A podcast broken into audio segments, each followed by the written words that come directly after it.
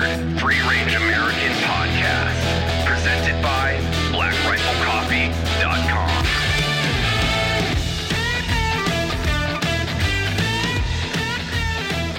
Hey guys, in this episode, I sat down with Malcolm Gladwell for about an hour and a half. Malcolm, if you don't know who he is, he's a New York Times bestselling author. He's written some of, I think, some of the greatest books uh, I've read or had the opportunity to read in the last several years. Blink, Outliers.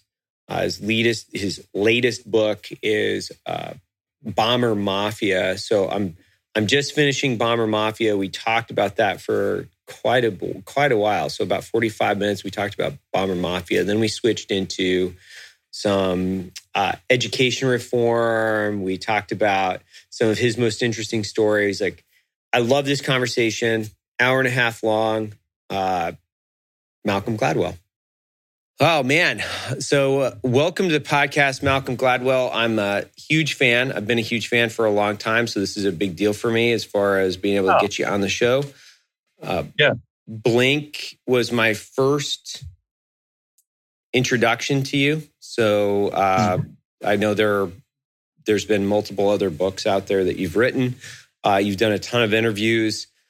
You're, uh, you're you're so interesting to listen to on your audiobooks and your books are so detailed in a way that's also uh, fairly simplified for dummies like me so i think that's great uh, I, take that with a grain of salt. uh, uh, so I just I, I feel like a bad fan. Um, so I'll just have to fully admit this. Um, your your last book uh, was it Bomber Mafia? Is that right? Uh-huh. Uh, Yeah. I didn't realize that that was out. So last night um, I was searching through a bunch of stuff that you had done. I was like, gosh, I got to download this and listen to it. So I'm, I'm I've got about two hours left. Uh, I Uh-huh. I stayed up late last night listening to to it, not in preparation of this interview, but it's super interesting. Uh, it's it's fascinating. Um, so thank you so much for doing the interview. I really appreciate it. And the other thing is, is uh, I my number one question is, you've been doing this for a, a long time, obviously, but I, I'm always fascinated as to how are you getting your subjects as far as where where do these come from? Are you are you like riding your bike in the park, or you, and you're thinking about something? Are you reading something else? Is it a combination of things? Can you pinpoint it? Sometimes, I mean, it's pretty. It's all over the map. I mean, Right. the Bomber Mafia. You know, my most recent book. Um, I, I, it was really random. I was in Tokyo for a totally different reason. We were doing a thing with Lexus. Right. And so we were driving basically really fast cars on this on this insane. You want to see the greatest test track in the history of test tracks? It's the test track Lexus built for itself outside of Tokyo. Really? It's unbelievable. Like it, I mean, I can't even anyway.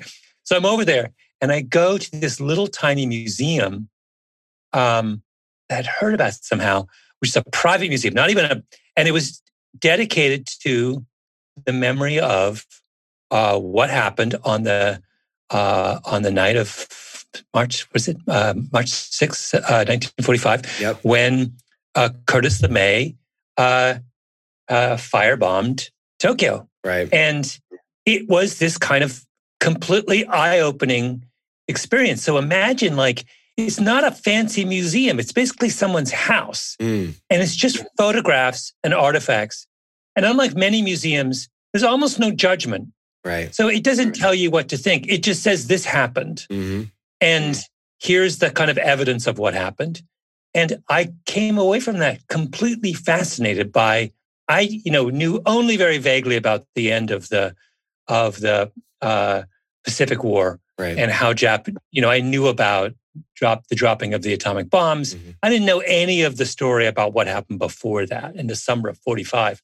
And in particular about the the decisions the Air Force made to try and bring about the surrender of Japan. Mhm. So I just came home and I was just like, you know what, I have to learn about this. This is just so interesting.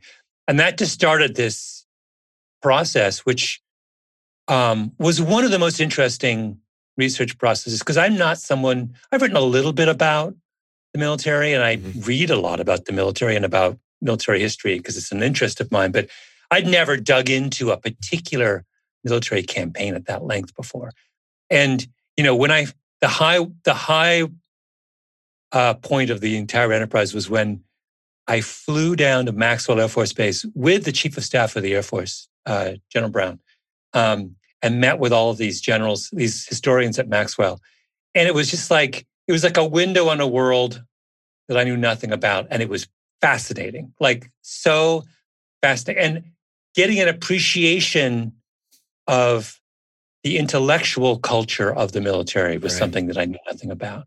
Um, and that was when I was hooked. I was like, you know what? This is like, I'm just gonna, I'm writing the story. There's nothing stopping me now. Like I'm in. I mean, you know, you, I, and it was like, so that's, that was just, so that was, it starts with this kind of, I happen to be in Tokyo I, on a Sunday morning. I get in a taxi and I go to this little museum and it just sets me in motion.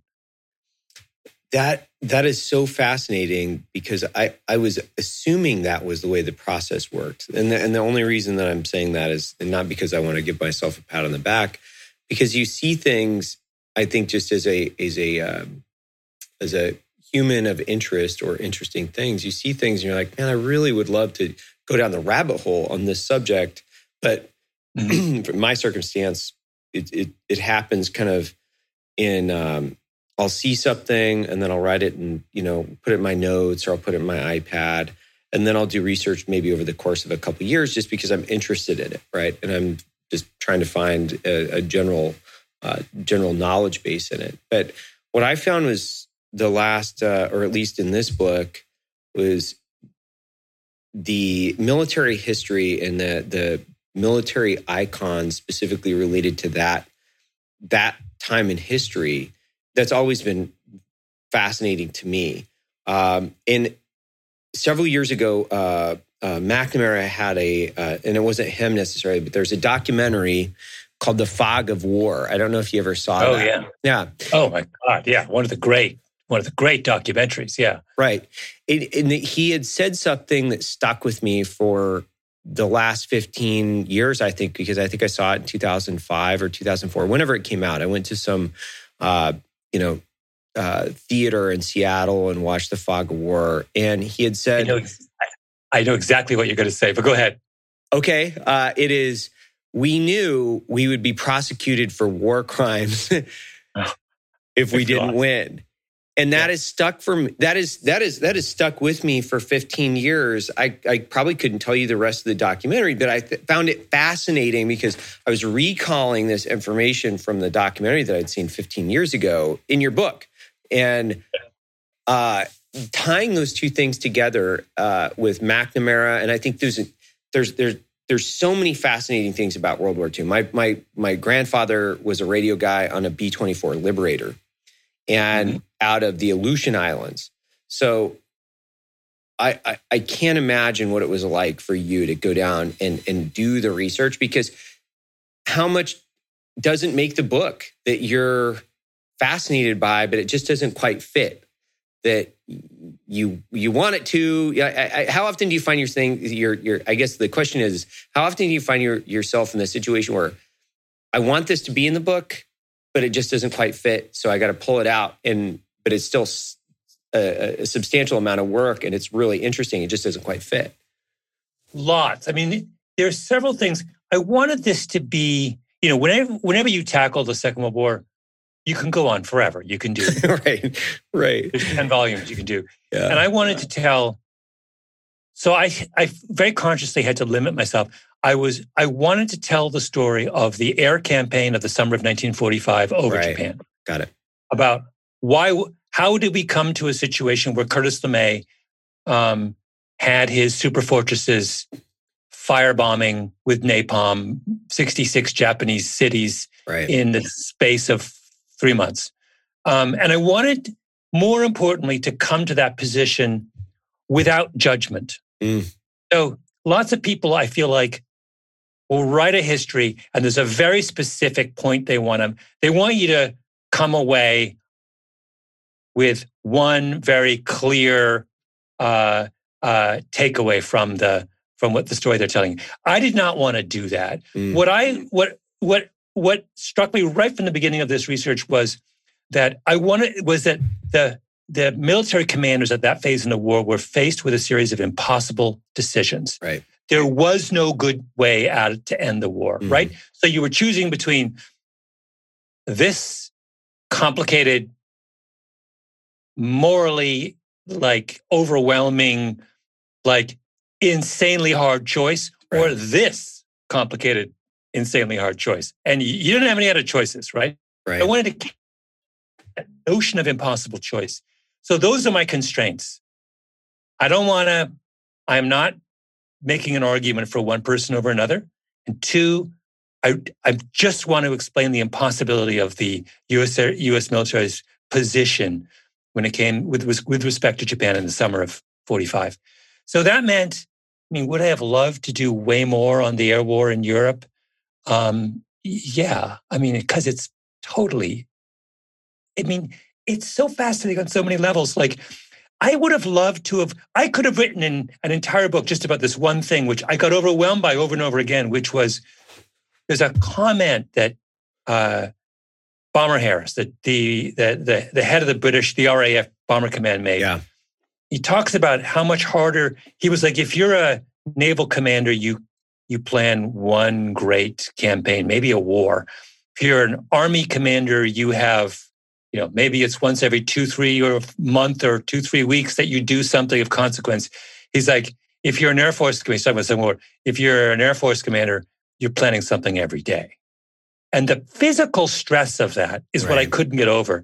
These guys are going out, they are flying for hours in these death traps. I mean, these planes, Yeah. planes in the Second World War are like, they're like Yeah. nuts. They're like, Yeah. I mean, are you kidding me? Like you're freezing cold, you're you're frostbitten, you're somebody's fired, bullets are whizzing over your head. I mean, it's just crazy what we ask these people to do.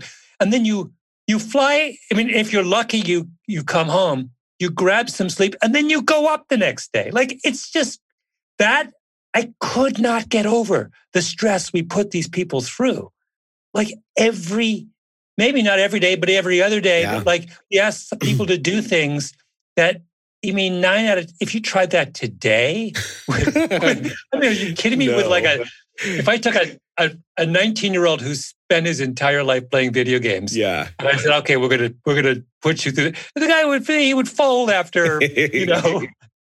so that part, I was I would love have loved just to write to try and capture that, but you know, so I I write about that in a couple of, you know, for in the audiobook for 20 minutes, maybe I took 10 minutes I talk about it. But I mean, I could have read a whole book on. I I still can't get over like that fact, like what we put those those guys through. It's just it it doesn't.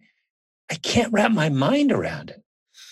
I I can't either. And I've I've it's a reference point for a lot of uh, veterans and guys that have actually gone to war. World War II has always been kind of a reference point multiple different levels, which is uh, at least I'm not flying several thousand feet in the air in a rattle trap pop can being shot at, you know, uh, and it, it, you know, getting, you know, flak pushed through the side of the the the airplane and we're falling through the sky. My my grandfather flew out of the Aleutians and the the the ocean. I was just up there. I was just in the Alaskan Peninsula, and the the ocean is black and it's cold.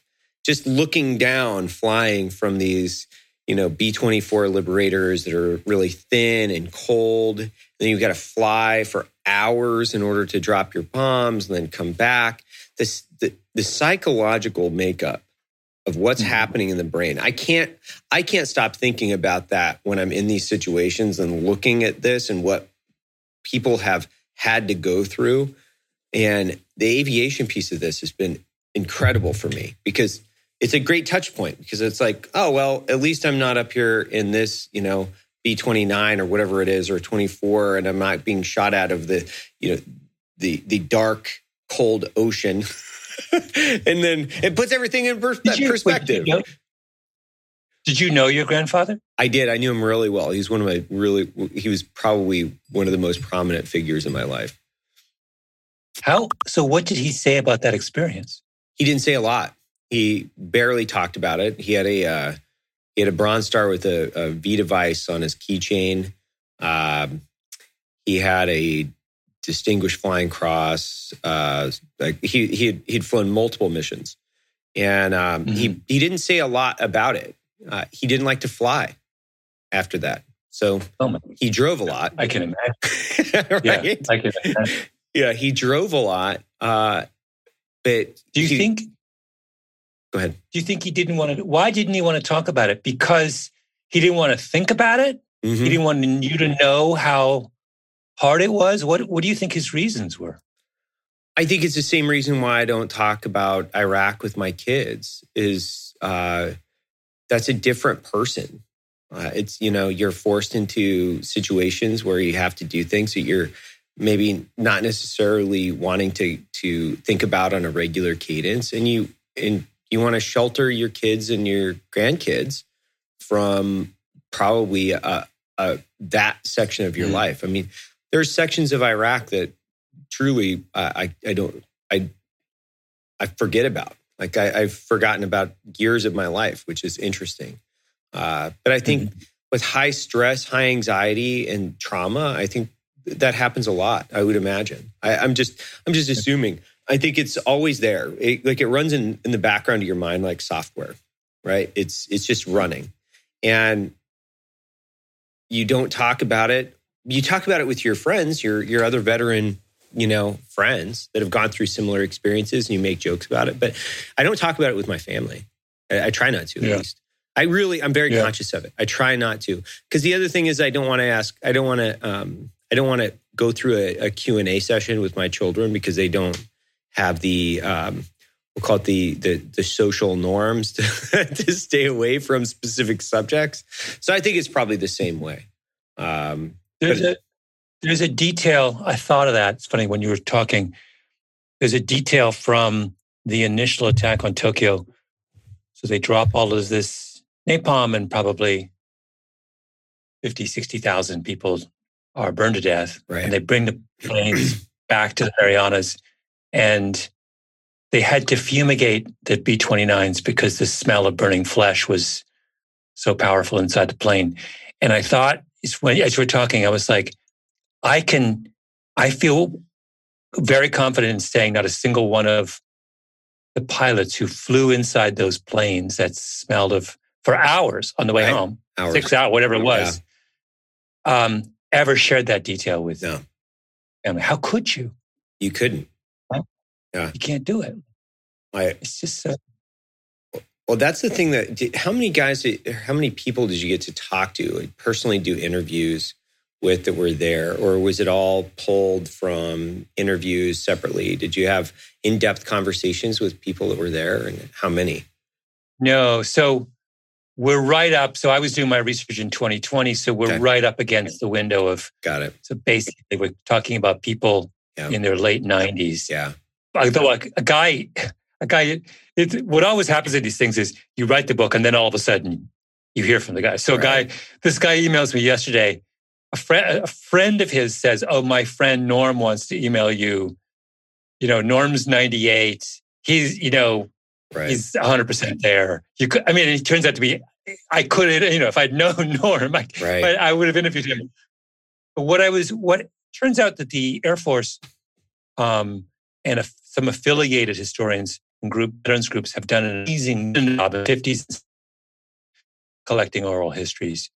And so there was an, inc- in fact, Maxwell Air Force Base, they have an archive there where they have literally thousands of cassettes of in-depth really? oral history done with every single military leader of consequence in the in the air war of the Second World War. So it's like you know, you're getting, I mean, it's an unbelievable resource. You just walk in there and they say, well, what do you want to hear? I mean, and they just walk over and they'll give you, you want a five hour interview with Ira Eaker, you know, who was running the 8th Air Force in World War II. Here it is. Listen. Like it's insane. It's like it's so Air Force, by the way. Yeah. I now know a little bit about the different cultures of the of the services. Of course, the Air Force has has got a set of perfectly made know, you know, uh, uh, uh, oral histories, which you know, all lined up with an expert archivist who just gives it to you right. I mean, it's that's that's what they do, the Air Force, right? They like they they manage their technology perfectly. They do. So, um, so that I was I was I was blessed to kind of I took advantage of the the unbelievable resources that are available. I mean, there's no other. You name another American institution that has that kind of pays that kind of attention to its own history. But this is sorry, I'm gonna get, I'm about to Please. rant on this because Yeah. I thought about this a lot. Um, I'm not someone. I'm a Canadian. I don't come from my my parents were pacifists. You know, I don't I don't come from the military world at all. So I know about it is the stuff I've kind of read about in various projects I've done. Right. But my respect for these institutions has grown exponentially since I started doing um, this project. And I, I can give you 10 different examples, but I'll give you just two. One is that, so I go to Max, sit down with these historians at Maxwell who teach at the Air University. So they're training the new generation of officers about what the Air Force has been through over the last right. since its founding. And, and what amazed me was the degree to which the kind of openness and objectivity and willingness to be self-critical Mm. among these historians. They're not they're not painting a rosy picture of no, they're giving you the warts and all. Yeah. Here's what we did in 1944. This was a good idea. This was not a good idea. Right. This was where we screwed up. This is where we succeeded. This guy was a great leader. This guy was a terrible leader. Mhm. They are totally, and that kind of, my, when I was listening to this, I was like, where else in American society are people where there is there that kind of intellectual freedom to really want to learn from your own history? Like, I, I don't know if it exists anywhere else. Everyone else is so busy covering their own ass or whatever. Right. But here are these guys, these historians, you know, these, these are paid, you know, members of the faculty of the Air, Air University, and they are the first people to tell you this was a mistake or this was, you know, where we we learned did better the next. That really, that kind of uh, culture of uh, of of intellectual honesty Mm. um, it's not what I expected. I'll be honest with you. I didn't think I'd, I thought I'd get something else. And so I came away with, with, um, uh, and I just felt like we could, other institutions in this society could learn a lot Mm. from that kind of, of rigor and honesty and thoughtfulness about, about how you deal with your own history.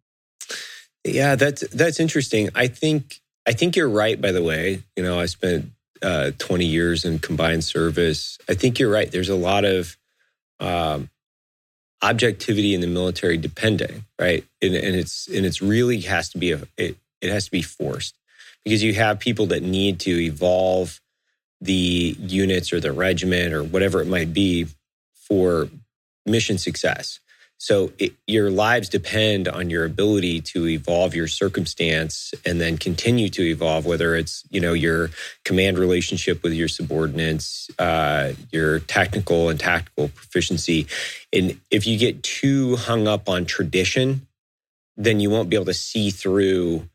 Uh, you're clouded by tradition. You won't be able to actually look at it objectively in order to evolve and have mission success. And commanders have a a direct representative interest in being successful because they also want to be promoted, right? So, uh, Yeah. and I think Yeah. it's, I think that's really interesting from your perspective because you're, you are, you're Canadian, you're, you've, you, you spent the majority of your life outside of that culture and community. I've heard that a lot from people where they say, I, I'm really, they were they were surprised. They were they were very surprised, and it, and, and I used to have these conversations with uh, more Catholics than anyone, where I'd say, you know, the the Jesuits that are teaching at Notre Dame are not necessarily the same type of Catholics that are you know uh, walking the halls in the Vatican, right? There are different types of Catholics, and and you uh, you have different cultures and communities based on what type of units you came from or what you did in the military. It's a big organization. Um, and there's a lot of really, really smart people, and there's a lot of not so smart people. It's fairly easy. Yeah. Like it's really Yeah. easy. I, Yeah. I think you brought that out in your book is you have this group, and I forget exactly how you were referring to them. You had these these group of you know data heads basically that were managing uh, managing part of the war, and then you had other commanders that were more interested in hey, let's just beans and bullets. Let's get guys up in the air. Let's make sure that they're not scared. Let's make sure that they can continue to do what they need to do because that was their job. They needed to do this. Mm-hmm. I mm-hmm. think it's fascinating that you have multiple forms of psychology that have to coalesce around an object in order to to to have success. It's a tragic, like in in I think you bring it in a in a really um, objective way, which is this is these are tragic, tragic decisions. You brought it up earlier. You have mm. a horrible decision on your left. You have a horrible decision on your right you you have all these competing interests and emotions that are flooding in. And how do you make those decisions? At the top level because we're dealing with human life from one side which is the enemy and then our side from from from you know the the, the american service member circumstance. It is such a pressure cooker. I can't imagine that the the the brain of the individual that's been in that cycle for x amount of time doing lots of repetition. Did you find yourself fixated on certain individuals and their decision making that you wanted to really drill down on? And if so, who were the most fascinating people that you've you uncovered yeah. through that course? Well, it begins, you know, the title of the book, The Bomber Mafia, refers yeah. to this group of of in retrospect incredibly innovative thinkers yeah. at Maxwell in the 30s who are they're looking at the technological revolution that's going on with mm-hmm. aviation, um, and particularly the rise of the bomber. Um, and they're saying this is going to revolutionize the way we make war. Um, and that my what was fascinating to me about that is that um, it's such a kind of contemporary story because they're in exactly the same position as you know the internet pioneers were in the 90s or the you know the guys at google were in 2002 or i mean i could go on like right. they're they're seeing something happening um, a totally new technology and they're wondering how is it going to disrupt our world? Mm-hmm. and they're they're saying unless we work it out a we're going to lose the next war or b we're going to fight the next war in a way that is going to make us profoundly unhappy um, and they're they're shaped by the first the, the, First World War is such a nightmare, and um, so many people die senselessly. Right. That these guys, the bomber mafia, this group in Alabama, they're like, you know what? We can't re- we can't repeat that. You can't have once a generation a war in which you basically send all your young men to die for no good reason. Right. In the most sort of senseless slaughter. So they think the bomber is the way out of that problem. Mm. And I loved, you know, they're they're half right and half wrong. They're they they're 50 years early. Right. you know, turns out the way that avi- military aviation looks today conforms a lot to their their image back in the 30s. But they bring that vision of the Second World War, and I that story to me, that's the heart of the book. Is these dreamers led by this guy Haywood Hansell is the one I really fashioned on he is this incredible character. He's like a he's like out of a Hollywood movie. I mean, he's this kind of romantic, handsome. There's a there's so many. My two favorite Haywood Hansell stories are he's a workaholic, like all these guys are. They are yeah. never home, right. never home. So he's visiting his wife, and he hears a noise. He's they're young, they're a young couple. He's at dinner. He hears a noise. He turns to his wife and says, "What's that noise?" She that's your son crying. he's never, he has no idea. Um, so he's like, um, the other Haywood Hansell story, he was leading a bomber mission um, uh, over Europe in 43, I think. You know, uh, and he's flying back, and you know they've been beaten up and shot out a million ways, and there's all these, you know, as you know, these it's, the, the kids in the back of the plane. They're kids. They're yeah. 18 years old, right? Whatever yeah. they are, 19 he sings Broadway tunes. Oh yeah, over the intercom. Um, and you understand why. Like he's yeah. older, more mature. He's trying to. They've just been traumatized. Yeah. and he's trying to bring some degree of normalcy back to them. And so he's he's piloting this ship, this battered ship home, right? And he's singing, you know, the I mean, I just found that so just gave me a window into the humanity of these people, right? Right. They're like, he understands he's got these people who are they're just off the farm and they've been Yeah. thrown into this crazy conflict. And he's so he's singing them a song to calm their nerves on the way home. Like, so that's the but at the same time, he has this, he is determined. They develop a military doctrine, which is um, about uh, making the bomber the centerpiece of our attack on the first the Germans and then the Japanese. Right. And nobody in the army uh, believes in this doctrine. And there's a wonderful line from one of the members of the bomber mafia. He's like, if they knew what we were doing down in Alabama, they would fire us all. Like they're they're basically telling the rest of the army, like, am I allowed to swear in this pod- Oh yeah. podcast? Mhm. They're basically telling the rest of the army, go fuck yourself. Mm, Like really? everything you're doing is nonsense. You guys are living. They they move themselves down to Maxwell because they're at an Air Force base in Virginia, and they're trying to. They're all aviators. They're trying to reinvent warfare, and they are forced to undergo to do training with cavalry training with horses.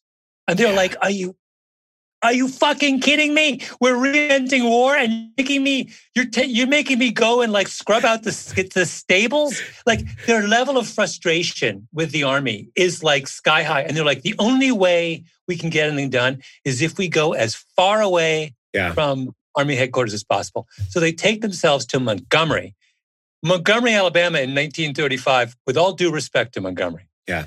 all due respect, it is the middle of nowhere.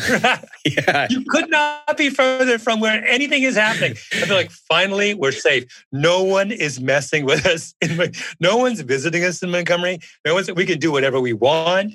We can teach whatever we want to whoever comes down here, and we can fly whenever we want, whatever we want. Right? It's it's kind of genius, and the the army is so disorganized Oh in a beautiful way. The beautiful disorganization of the army.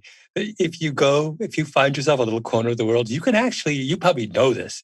I you, do. find- you go off into a corner of the world, you can do whatever you want. You can do whatever you want. I'm very familiar with that. It's out of sight, out of mind. I'm super familiar with it. Like I practice, I practiced that basically for the last ten years of my career, which is nobody knows I'm here, so Uh-huh. nobody can mess with me. I'm gonna just do whatever it is that I do. It's great. It's a, it's a. Once you figure that out, and if you Yeah. figure that out early enough, and it's so funny because now that you say that, I've had such a personal history with that because we moved uh, we moved this unit out of Virginia to like the middle of Colorado for the same thing for the same thing because we're like you have all a bunch of people that are uh, they're interested in what's going on so they'll stop in and say hi and they'll but once you get a little bit further out and you make it more difficult then you can Yeah. kind of have your own thing you can go okay this is the way I'm going to build it this is what I'm going to do uh, I I, I not to get too far off track. I think it's so interesting to me that you had a group of guys in that that that level of history. I thought a couple things in here that I thought that were fascinating, which I wanted to do way more research on, which is the football, like the the site, and so Yes. I was left short. Not, not, I'm not saying anything negative about the book. It's, I'm fascinated by this because it's the first time that I've really got a even the information that you put in the book about about the site. Uh, because I've wondered this and I haven't really had the right opportunity to think about it in the right circumstance with the right information. So it's fascinating to me the the development the, the development of the site, uh, how much it cost, which was like I didn't Insane. like, Insane. it blew me away. So uh, tell me more about like the history and origin of this because like I was blown away. I was I was completely caught flat-footed by that fact. Yeah. So, you know, the the central physics problem that all these aviators are facing in the 1930s is the, they've created this idea of the bomber. Yeah. That we can we can create a, a really, really, really large plane that can fly really, really high and really, really fast. And it means it's probably they think, and they're wrong, but at the time they think it's going to be too big and fast for any fighter to mess with it. And it's going to be flying so high that the fighter is not going to be able to go up that high and touch it. Mhm. So basically, it's an unstoppable force. So we have a fleet of these bombers. They'll fly super high and fast over our enemy, um, and they will drop bombs and disable, you know, without having to fight on the ground, without having to do anything else. We can just drop bombs and disable the enemy that way. But their problem is they can't figure out how to drop the bomb with any accuracy. If you are 25,000 feet in the sky and you're flying 300 miles an hour and the winds are blowing and the temp- air temperature is changing and it's an impossible physics problem. Right. How I mean, you know, the guy who, when I was interviewing this one historian about this, he gave the example of you ever been, and we've all as kids been, you're in a car with your buddies, you're drinking beer, you're driving down a road at 30 miles an hour, let's say, maybe 40.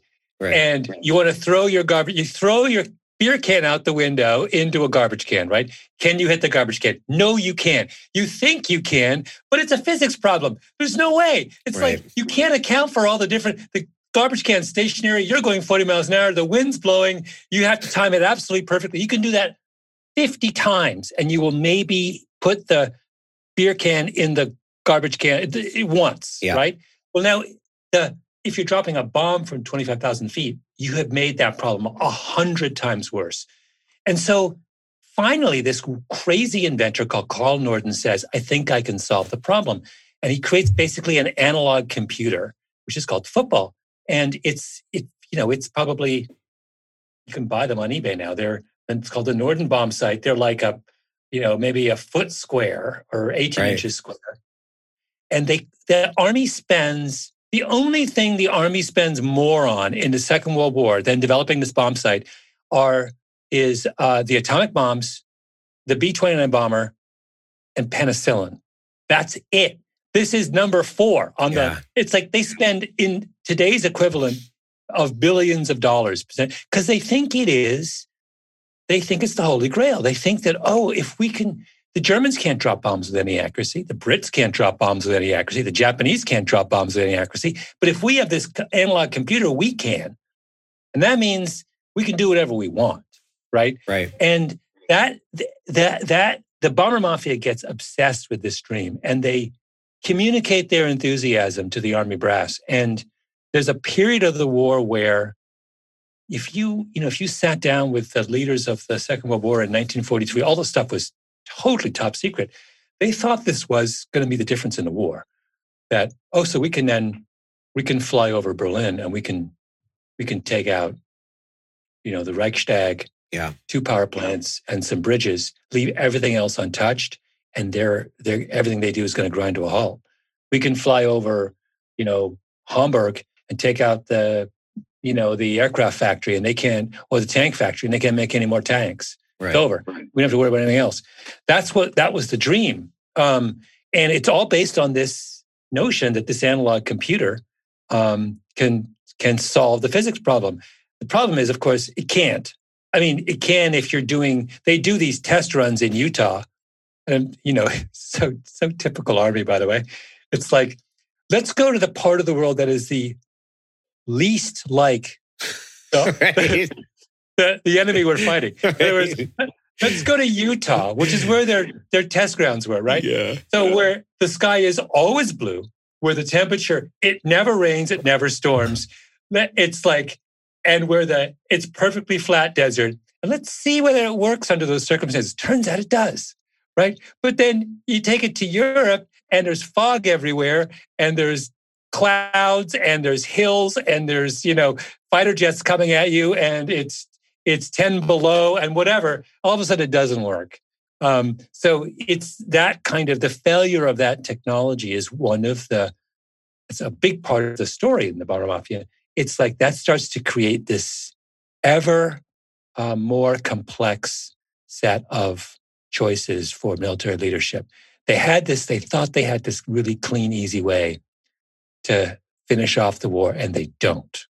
And the question is, and this, this is this is the thing that I got obsessed with is it's such a, the, an incredibly important model for decision making in any number of realms. What do you do when your number one option has been taken off the table? When the Yeah. easy, the easy way to win no longer works, right?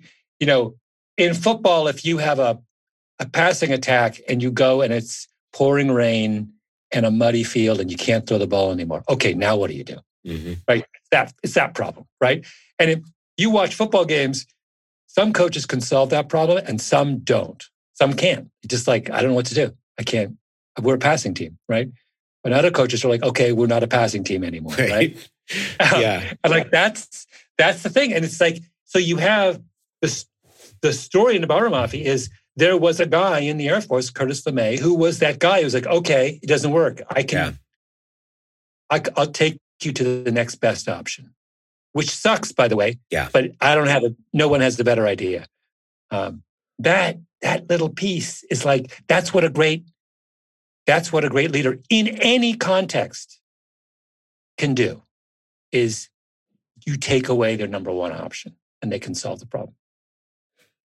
Uh, That that to me last night I, I, I had to pause and think about this because you've invested, you know, you, you, you put yourself into the circumstance where you've invested all the time, all the money, all the emotion into this option that is just not an option. And Mhm. the emotional and psychological or the, you know the, the psychological and physical state of that person that is trying to make those decisions. So we were referring to it earlier the high pressure high stakes emotional decision. And i found myself thinking about this where you know you're that's that's that's a, in a very American, uh, and it might not just be American, but I, I was thinking about it in the context of America, which is it's a very American way to think about trying to hack the system, right? Which is you can't hack it. It it it's going it, it's a it's a shit sandwich. You know, it, it is what it is. You're not going to be able to hack it. You're just going to have to do really horrible shit because it's war and it's World War II and there's no other option. But man, I commend those guys for trying. Like I really do. Like I I, I think of them as it's so um yeah, I have so much admiration for those people because man, if we could have hacked it, how how incredible would that have been? If we could really could have dropped bombs in pickle barrels from twenty five thousand feet, like you guys did it. You you you you you know you broke the code, so to speak. But I've seen even in my military career when there's typically a hack, that means it doesn't work. We uh, you know I started thinking about it in. Uh, um, from my my experience where we had these we, we were trying to defeat IEDs, right?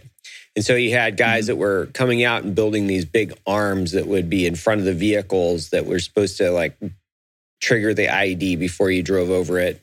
Like that took them about 5 minutes to figure that out before they could just reset their IEDs to trigger closer to the vehicles. But it, Mhm. or they had, you know, uh, uh, uh, signal blocking uh, so you could you could drive around with the with a frequency blocker. So they Mhm. couldn't trigger it. And then they just manually triggered it. So it, it's so interesting to me that these guys the american mentality and i don't i don't necessarily know if it's just in specifically american but that hack like we're looking for the hack. We want the hack. Mhm. but this is going to suck.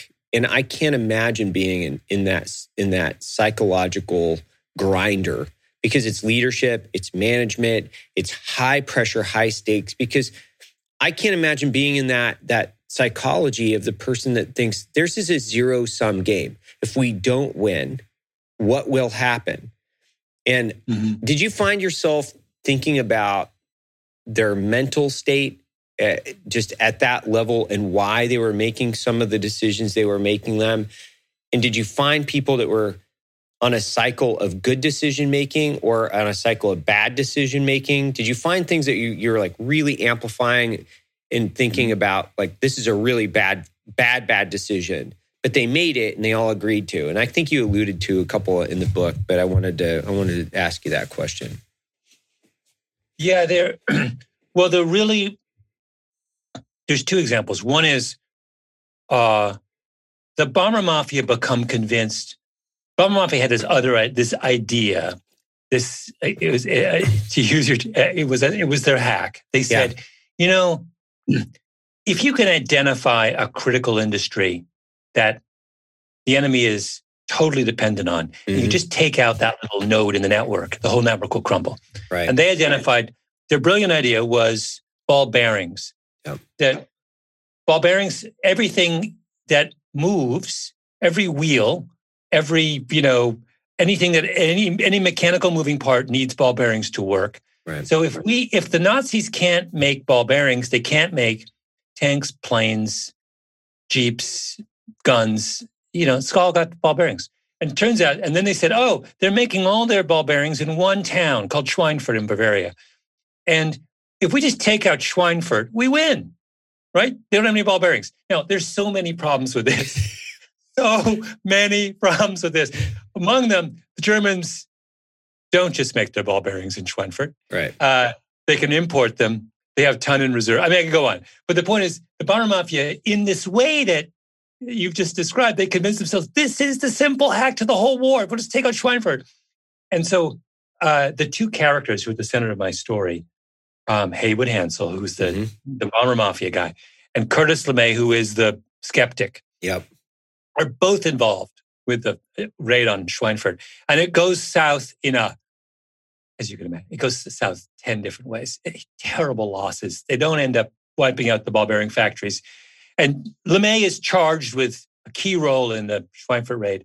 And this story, which is so, uh, so LeMay leads one of the attacks on Schweinfurt, and uh, they suffer. I mean, he loses some insane percentage of his of his planes, and he it, he's just opposed to it from the beginning. And after it's over, he's like, "This is a complete fuck up that you forced Yeah. me to do." Like, and he's angry about it.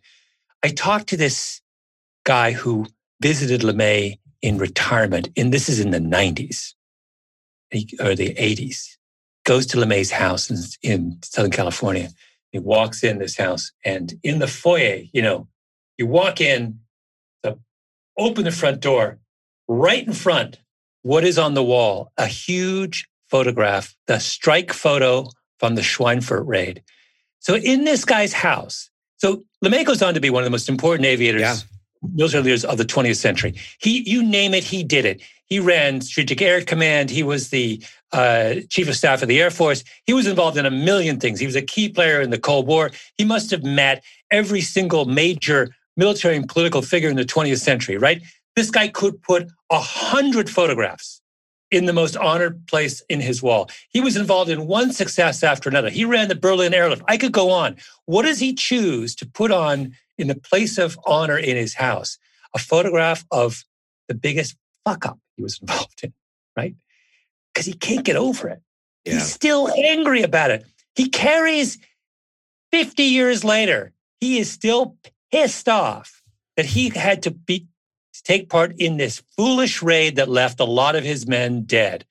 Right. And he he doesn't want to leave it behind. He does he wants to remind everyone who comes to visit him that his own people forced him to do this thing that he felt was completely stupid and wasteful. Like that, I mean, I still can't wrap my mind around like, like what it just tells you so much about about I mean good and bad, Good but and bad. mostly good. Actually, I like Mhm. the idea these guys properly are obsessed with he's he was obsessed with figuring out the right way to fight this war and he felt that was wrong and he was not going to let go of it even when he's in retirement in Newport Beach in 1990 right like yeah. and he was every he was every FedEx delivery guy, every mailman, every guy coming to fix his dishwasher to look at that thing and say, "Hey, General, what's that?"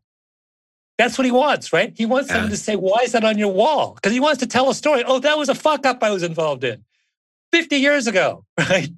like these guys can't let it go. Like, it's just amazing, so amazing. That that's incredible. I, I I remember that last night when I was when I was listening to it. I remember that, and I thought about this because the guys that uh, I, I was uh, I was interviewing uh, uh, Michael Jordan's former coach, and Uh-huh. he was talking about how Michael Jordan was obsessed with his failures. He wasn't obsessed with his success. Yeah. He was obsessed with what he had done wrong Yeah. because that's how he could evolve eh, as a as an athlete. Mhm. And so when I when, when I listened to that last night, I was like, it's it's the same thing. He's obsessed with his failures in order to try to get Yeah. something right. and he has to have a reminder. He's like, I don't want to know what I've done right. I need to know what I've done wrong. So that is Yeah. how I improve my circumstance. And that, that's instantly what I thought. It was like, this is this the same type of character that Michael Jordan was as an athlete, as this guy was a commander. He's obsessed with failure to the point where he has to identify that and then remind himself of it on a daily cadence. And I was that's exactly what I thought of. Is like that is obsessed you with know failure. You know what that reminds me? You know, on, on the subject of Jordan, did you ever listen to Jordan's um, Hall of Fame acceptance speech? No. Mm-mm. Oh man, on this, oh, you have to listen. to Okay. this. So this is exactly what we're talking about. So he gets up. He's been admitted to the Basketball Hall of Fame, the greatest basketball player of his generation. Right. Stands up, and you know those. You know what those speeches are like. I'd Oh, like yeah. to thank Phil Jackson and Scottie Right. Pippen, my high school coach. It's not what he does. What he does is he goes through and he airs every single grievance. He's like, you know, you didn't believe in me here, and and he's like, it's craziest thing. It goes on and on and on and on and on. He's angry. He's like uh-huh. totally pissed off. It's like, but it's like it's why he was so good. It's the same thing, right? Yeah. It's like he's like the, you know, he is laser focused on all of the imperfections in his career. And it, one minute it's his imperfections, and another it's like someone else's imperfections. But that's what he's going to talk about because that's because we got to get better, right? We got to fix this. It's just fantastic. It's the most anti. It's the most bizarre, unexpected anti Hall of Fame speech you've ever seen. Now, okay, I'm gonna I'm gonna make a note to write to uh, to watch this because I'm I'm He's just I'm fascinated with these guys. Like I'm fascinated with uh, you know leadership and uh, the person's ability to make great decisions, like split decision making, complex decision making. Uh, I which leads me into to to Blink because I, I really need to know. I, I don't need to know, I guess, but I'd love to know Hmm. how. What was the lead up to that, and then where did you where did you make the decision to write that book and can you explain kind of the genesis to it Mhm. because Oh, that yeah. was my first Super, introduction to you so I, I have to know super simple. uh, 9-11 happens. Mhm. And I have, as you can see from looking at me, I am uh I my mom's Jamaican. So uh if I grow my hair out, I have a serious afro. Yeah Like a serious I can I can have I can have a foot of afro. So right around normally my up through the 90s, my uh, hair was really short. And uh, the uh, I grew it out right around 9-11, seriously long. And then I started getting, first of all, I couldn't airport security. I pulled a single time. I got, I flew to Dubai, got, got pulled into a closet and strip searched. I started getting speeding tickets like you would not believe. My whole life was transformed by the fact that I all of a sudden I grew my hair out. All of a sudden, everyone thought I was some kind of hoodlum, and it was. It, it, I got so many tickets. I like. I had to go in and defend my license at one point. It was just nuts. I'm not a that bad driver.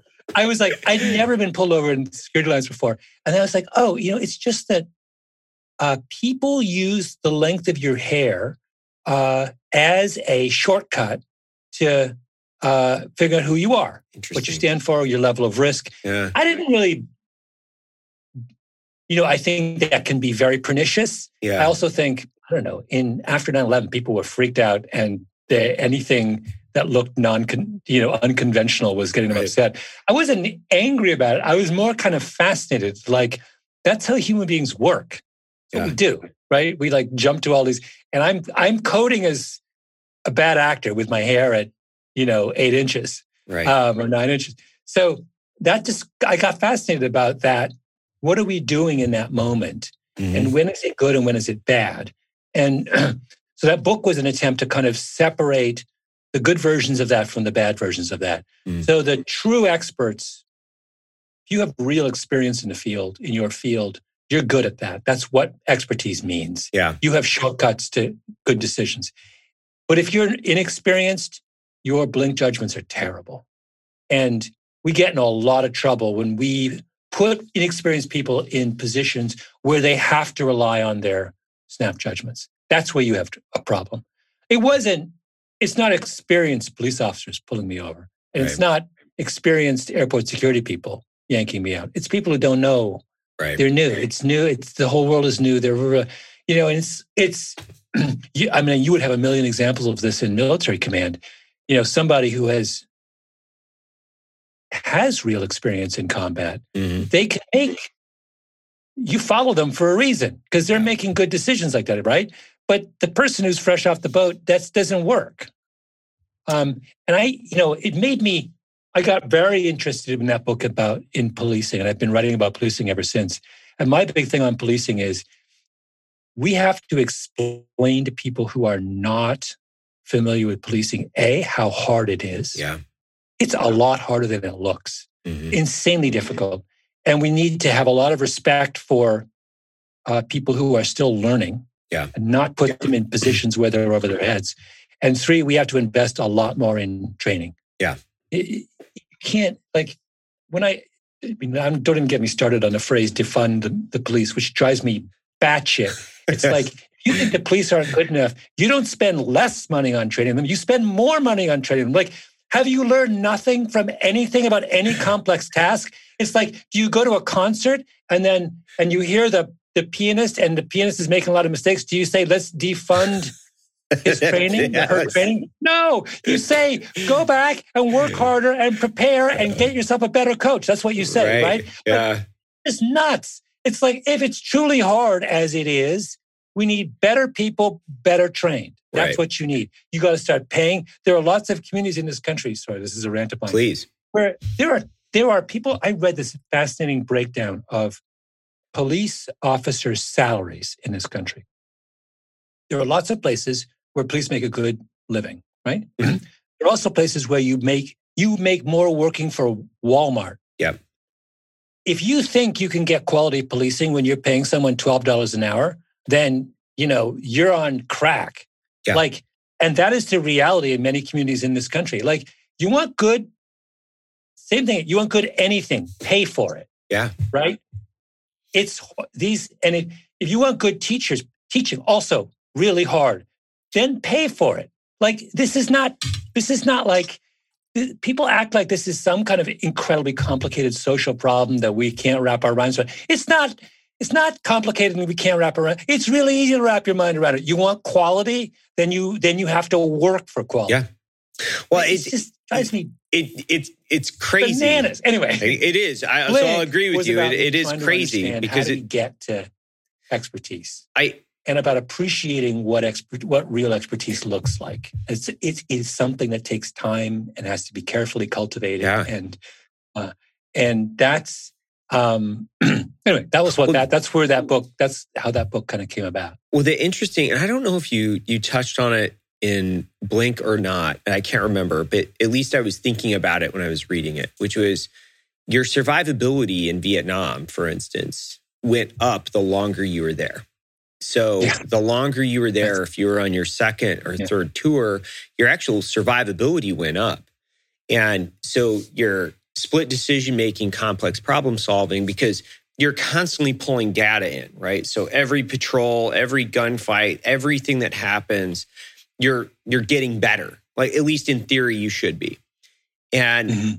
so it, you can feel something is wrong or off. And I used to have this conversation with guys a lot where you put all these skills on what, what you're you're unconsciously competent in these skills. So you go through the, the phases of competency. You slide all these things into basically unconsciously competent, and then you can get into a a decision making where your body is reacting and doing the right thing, but you can think about the totality of the circumstance.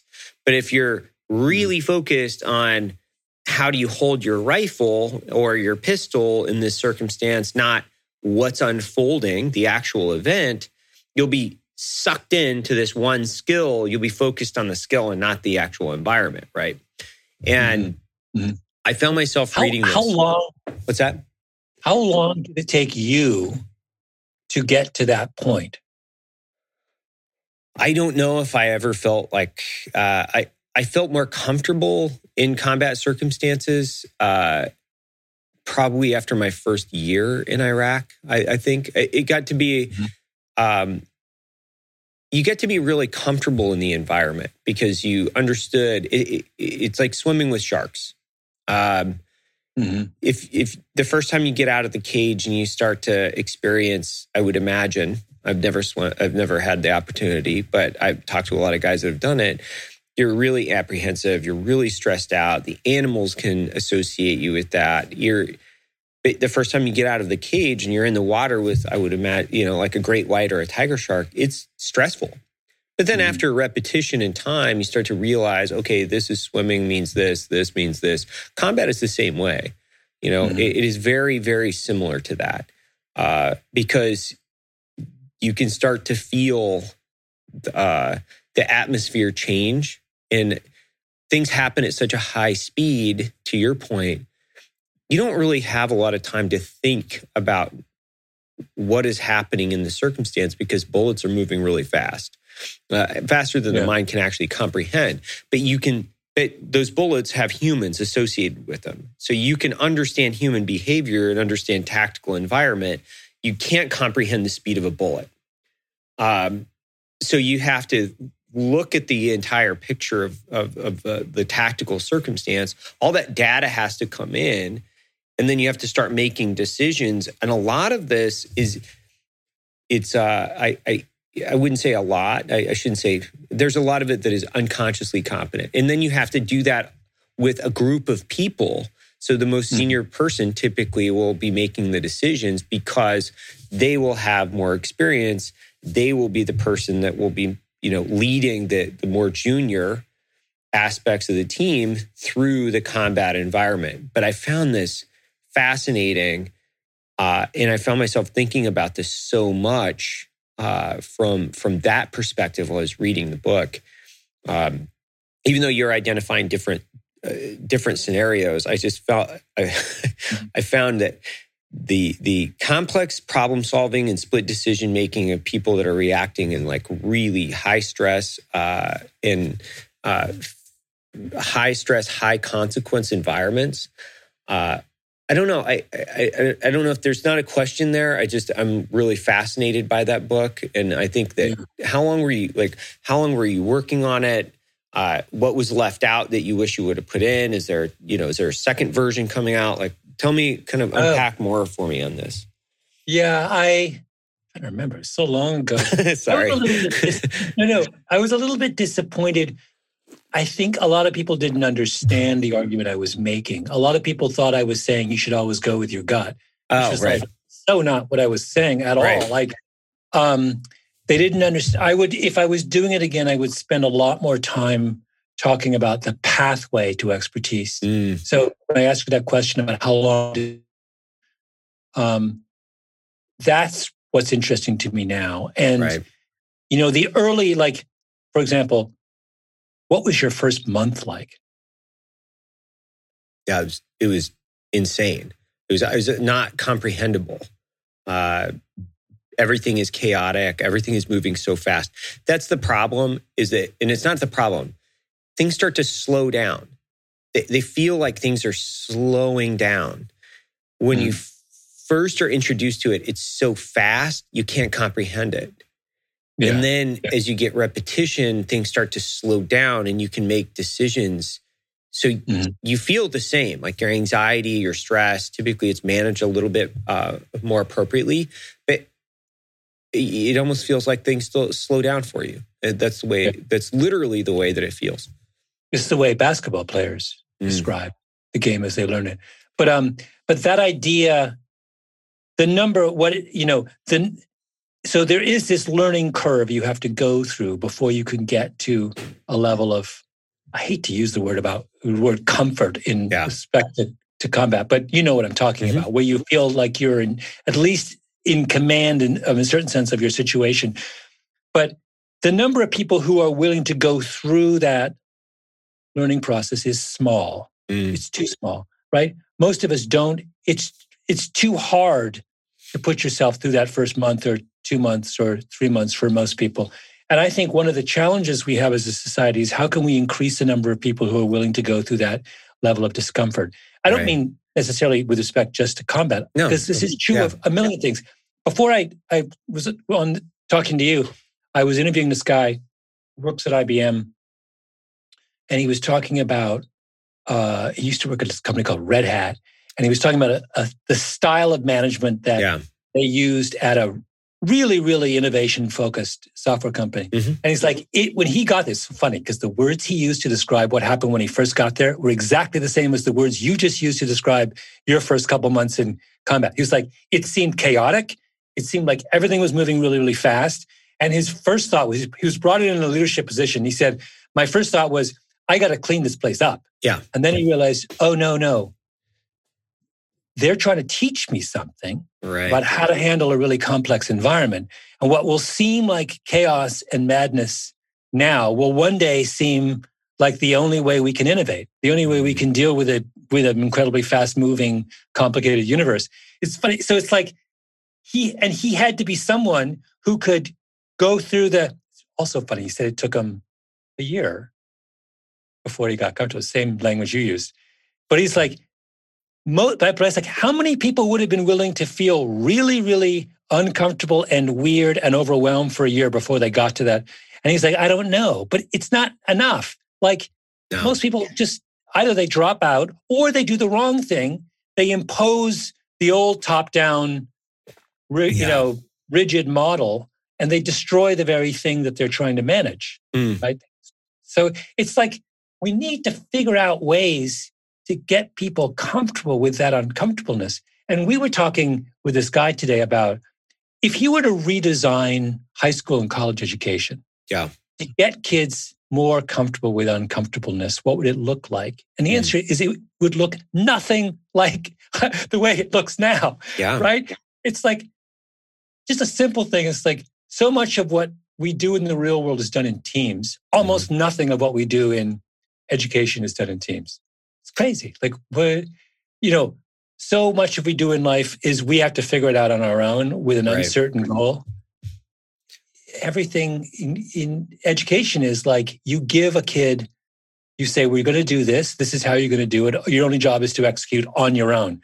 That in the real world now, that almost the number of jobs where that's what you have to do is getting smaller and smaller by the day. Yeah. So it's like it's just got to be. That's what that's what interests me now is Yeah. can we reconfigure our world so we can better train people for this kind of expertise? And that's so that is so interesting because uh, I have guys. I, I have like a transition program for military guys that come in and uh, they might or might not have a four year degree. Most of the time, it's it's completely irrelevant because I, I don't care if you have a political science degree or or a liberal arts degree or whatever. It, it's it's somewhat irrelevant to what's happening. You- Can you comprehend information? But really, what I tell guys is, can you lead a team? I need you to be able to manage and push things across the line in a very organized fashion. So I always tell guys, go get a PMP course, know how to do agile scrum, so know how to run a team and push things through a process in an organized way. Most of the time it's based on the the the success of the overall product. It's not just this is a very linear progressive movement pattern. It's okay, we don't necessarily know how much it's going to cost. We're going to have to explore. So we're going to have to do some exploratory research. We're going to have to budget it out. We're going to figure out manpower and all these other things. And then you're going to have to move it forward. And it might take a year. And I've never had that experience except for in the military or running this, you know, running this company. So I started Mhm. the company seven years ago in my garage, and now we have 600 people working for it. And Wow. uh, and, and and honestly, like your your books throughout this entire time have have really been amazing for me. But I I think you're right. I think I see people all the time that they can work individually on their laptops.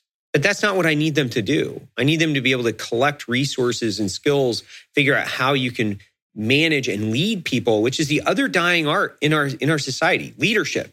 Like people think well leadership is this templated you know doctrine level uh it's esoteric or whatever it is. Like no the military actually teaches leadership. There are things that you can do that can enhance. Like you don't have to just be born uh, you know, the president of the United States or whatever it is. I'm using a you know fictional term, but that that's a super interesting um, subject, which is higher education and where, what, from your perspective, uh, you know, what can we do to change some of the people that were not? And I, I shouldn't say change. The institutions, do you think they're doing us any favors at this point as far as processing and moving through for higher education, and then and then uh, ultimately you know, uh, getting people in the professional workplace. Yeah, I mean, I'm very, very funny. In my podcast this season, I have a couple of episodes on higher ed, and I'm pretty pessimistic about it at the Are moment. You? I mean, no part of the model works for me. So, no part of the model works for you. Is that what you just said? Okay, good. It doesn't make any sense. It's like yeah. you bring kids in, you impoverish them or their parents, yeah. or saddle them with unsustainable debt afterwards. 60 or 70% of the kids are learning things that bears no relationship to what they will need in the workforce. Right. They're uh, we're shunting them off by themselves. For example, when they when what we need from them, to your point, is they need to be able to deal with uncertainty and to work in groups and understand what that means and either participate or lead groups. And that's there's no the word group is barely mentioned. Like, what's that about? Like, yeah. why? Uh, there, you know, uh, there's. If I was starting a university from scratch, yeah. it would look so different. For you cannot graduate from my university unless you do a group activity. I don't care what yeah. it is. Don't care what it is. You must do it. You must be in a band, play on a team, you know, be part of, be put together a theater production. I, don't care what it is. You must do something in a group, right? right? Otherwise, you are wasting your time. I have brought together you and a whole group of other 18 year olds at great expense, put you in the same, within physical proximity of each other. And then what do I do? I give you a series of tasks where you're by yourself. That is fucking nuts. Like, why would I go to all, then why don't I just leave you at home? Right and have you just like what why did i why did i take why did i take you hundreds of miles from home to a university campus if i'm going to if i'm to allow you to, to self-isolate and sit by yourself in your dorm room and do whatever and play video games or whatever that is? No. You got to do something in a group or you're not getting out of here right? And not and both on a uh you know not just the academic stuff either. Like you must do something. You have to understand that learning is about more than just reading books and sitting in lectures. Learning has got to be it's got to be incorporated in the way you move through the world. Yeah. There's a physical dimension to learning. Get up and walk around and talk to people. Do something with a group of people out in the in the world. Like that being the idea that universities are also cut off from the communities they're a part of is also crazy it's a community. It's a learning community. And it right. cannot, if your learning community is in York, Pennsylvania, you better know what's going on in York, Pennsylvania, right? Yeah. Go and like, you know, meet with people and work, you know, work in, I mean, I don't care what it is, but like make a connection between what you're doing in that institution and the world that institution belongs to. That's what's missing. So, of course, these kids come out and they're lost and they're depressed and they have $100,000 in debt. Are we surprised? We just squandered four years of their life, right? It's just the whole thing is nuts. Is completely nuts. It needs to be rethought from the from the ground up. Is that your next book? Is that is that what you're telling me? Is that your next book? Maybe, but uh, I also like I I could keep going on this, yeah. but like if I was in my university, I would come to you and I would say, "All right, I need you to teach a class. I don't need you to come back every year for the next 30 years. Right. I don't need you can't do that and you're not going to come. But will you just please come and spend one week on my campus and meet with a group of students three times? Then you can go home. Right? Yeah. Just do that. And I'll do that with 50 people who are interesting. And I will give these students, and I don't care what you say. I don't care if you piss them off. I don't care right there are no consequences. I don't care if they denounce you afterwards. I want you to be yourself and expose them. You know, because and that's the other thing. There's too, there's so much privilege in these environments now that these kids have no connection to No. anything outside of this really really narrow world. So come in and talk to them, teach them about something that they know nothing about and that makes them uncomfortable. And let's mm-hmm. get them comfortable with being uncomfortable. Because right now, these universities are doing the opposite. They're making them comfortable with the comfortable. They just, they're just, you know, they're resorts where they're, these kids are never challenged once, Right. right? Like, what's the point of, how, how can you educate anyone without challenging them? How can you do that? Right? Like, I don't, I'm a big runner. When, when we do, when I get together with my running groups for track workouts, the point is that it's supposed to be hard. Right. That's the point. Yeah. right? That's why we show up. If it's not hard, then why we- why am I going? Why am I meeting with 15 people on a track? And why we, why do we have stopwatches if it's supposed to be easy? Like there's, there's no point. Like it's just I mean it drives me crazy. It's it's the the thing I'm thinking about right now is uh, where where do you live? I live uh, in upstate New York. Yeah. So I, the thing I'm thinking about is that you've written for the time. You've you've you've you've had articles. Like you're a staff writer for the Times. Is that right? Or is it the New York Magazine? Well, I was. I now have my own little company called Pushkin. Oh, that's right. Uh, so I work with myself now. Yeah. Well, I, I was thinking about it. It's like you have got to be a social misfit among some of these guys. We, the the Times just did a story on us, which I'm just waiting for it just to be a dumpster fire of negativity. But uh, there Yeah. has to be there has to be a uh, you have to be a social misfit uh, among a lot of writers that are in New York because you're saying things that are really contradictory to what what what I hear, which is you know the university system is a fraud or whatever, right? And uh, and, and not I don't want to get into Yeah. like a, a you know left or right or anything of those- things uh, because I truly just uh, want Yeah. to talk to you about your brain. But it's it. Yeah. Do you find yourself at times being controversial even with your own peer group, or do you care? I you mean, just don't care. You're you're, you're really probably too successful, so who cares? You're probably like I, I'm successful. No, you're not. I, I, have- I make this. No, it's not that. It's not. I make it a big distinction between two things. Okay. Um, and writers make this mistake all the time. Many people make. it. You got to make a distinction between your peers and your audience, Oh yeah. Okay. and they are not the same. So you Mm. can peer please or you can audience please. It's really hard to do both. So Right. I made the decision many years ago that I was going to please my audience. And so I was going to find people who are interested in going on an intellectual journey with me. right. And I was interested in learning from them. I was interested in entertaining them, educating them. All that's who I wanted to interact with.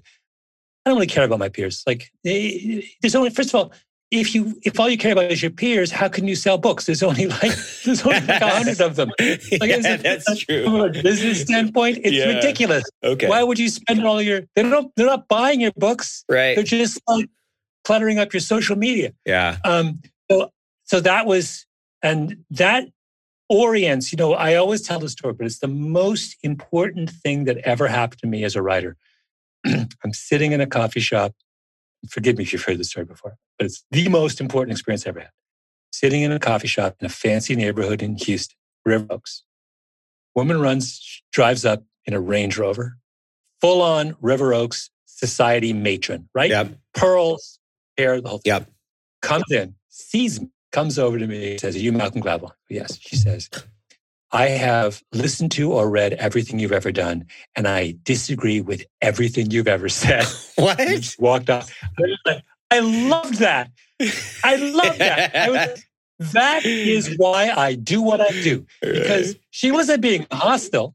She was saying, the reason I like you is I want to be challenged. right. Said, I live in River Oaks. My my my world is this big. I live in a bubble of whatever. You just you know what the bubble looks like. Yeah.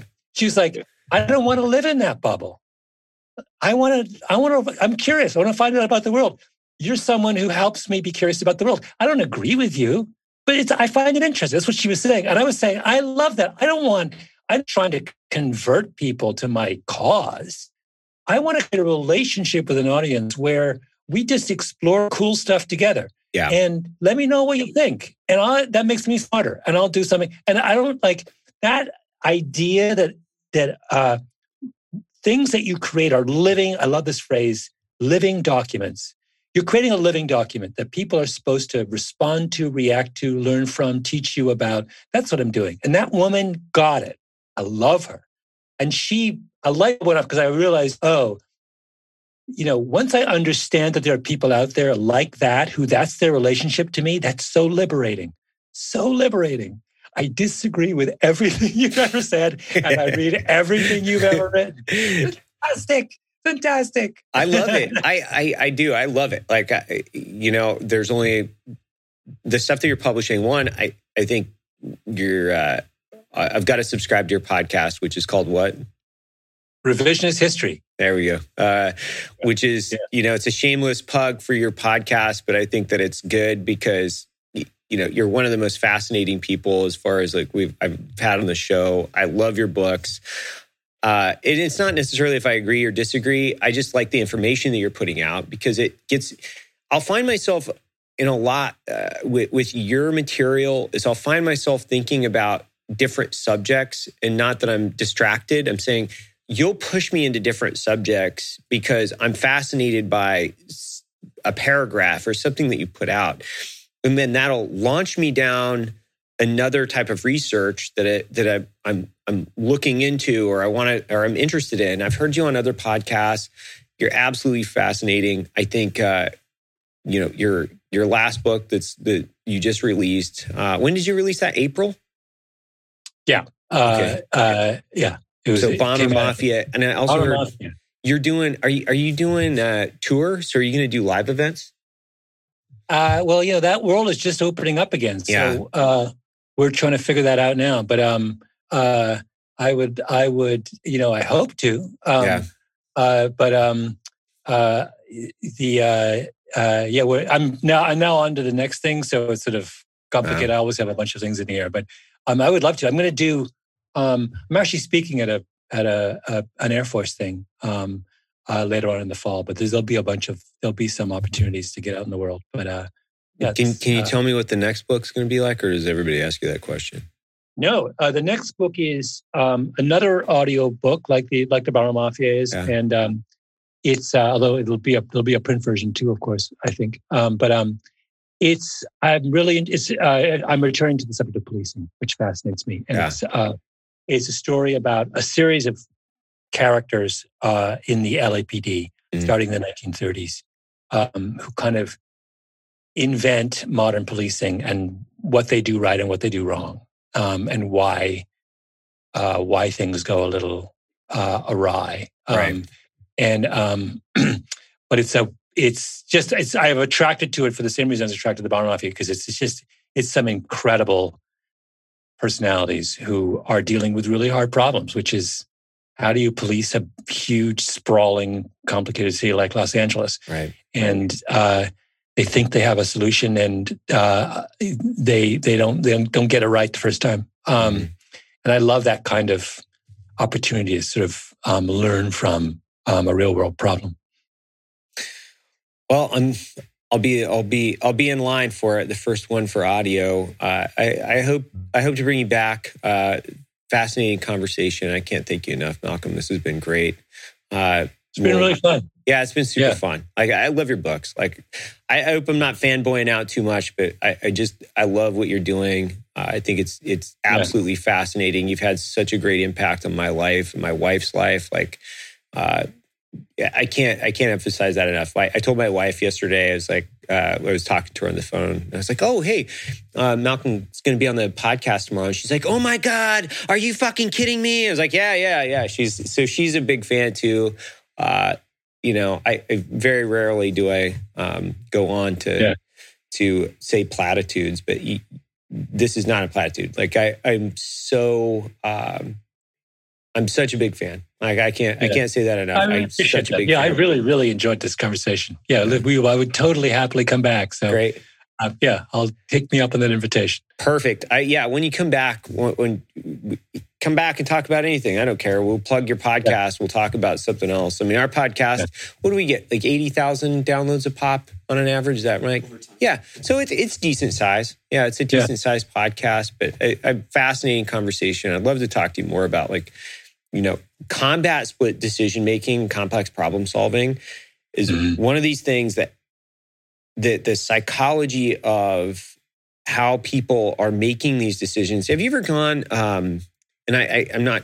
I don't want to delay you too much, but there's a there's a uh, there's a book called Mozart's Brain and the Fighter Pilot. It was uh, put out probably Oh, like 2000 maybe, Uh, and it talks about uh, it ta- and it talked about a, a, fighter pilot named John Boyd, and he was oh a yeah, Korean. famous John Boyd. Yes, Yeah. yeah. So the OODA loop, right? So observe, Yeah. orient, decide, act, and then it's on a constant rotation.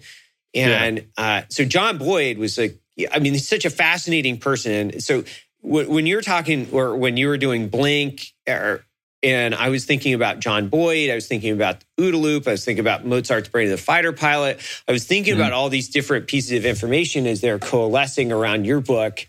And uh, in that uh, that's one thing I was like John Boyd is just this if you yeah I figured I figured you'd probably heard of him so I was Oh, like, yeah. yeah Yeah. he's, Famous he's a fascinating person Yeah, yeah. more to talk about. Well, wonderful. Well, thank you so much. yeah thank you so much uh and if we can like we'll, we'll just send you um, a quick thank you and a you know gift basket I like to send guys Oh. gift baskets if that's okay uh, don't have to give me your real address I'm sure you have a PO box uh, but just no, like no, no, no, Um, Cool. Anna, my assistant, who I guess you guys have been in contact, she can give you all that stuff. perfect I want to just send you a quick thank you but thank you so much Malcolm I really appreciate it Good. Right. Be well. see you man